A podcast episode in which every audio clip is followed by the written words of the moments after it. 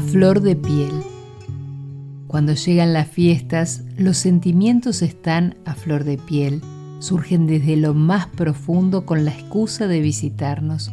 Son fechas en las que se corre, se intenta cumplir con todo y finalizar ese año que cierra. Y estamos frágiles, sensibles, y viajamos en el tiempo y volvemos, y las ausencias nos aprietan el corazón, aunque más allá de los asientos vacíos, la vida continúa, nos sorprende y gratifica con nuevos seres. La eternidad del momento se produce cuando lo que recordamos sigue vivo y brilla en nosotros.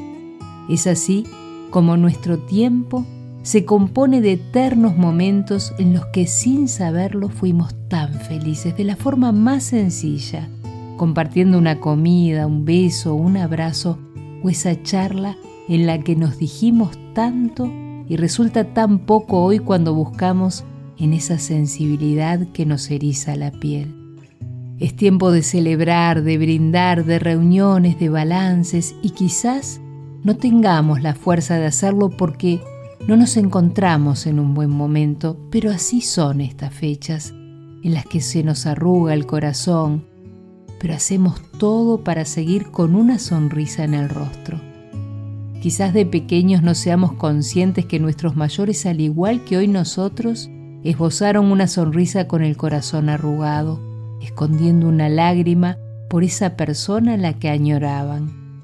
Sin embargo, es tiempo de celebrar la vida, la familia, los amigos, por los que están, por los que no están y los que vendrán, porque en este constante devenir los afectos son los que nos alimentan y hacen que sintamos que a pesar de todo, vale la pena brindar y agradecer por la magia de todo lo que hemos vivido y aún tenemos por vivir.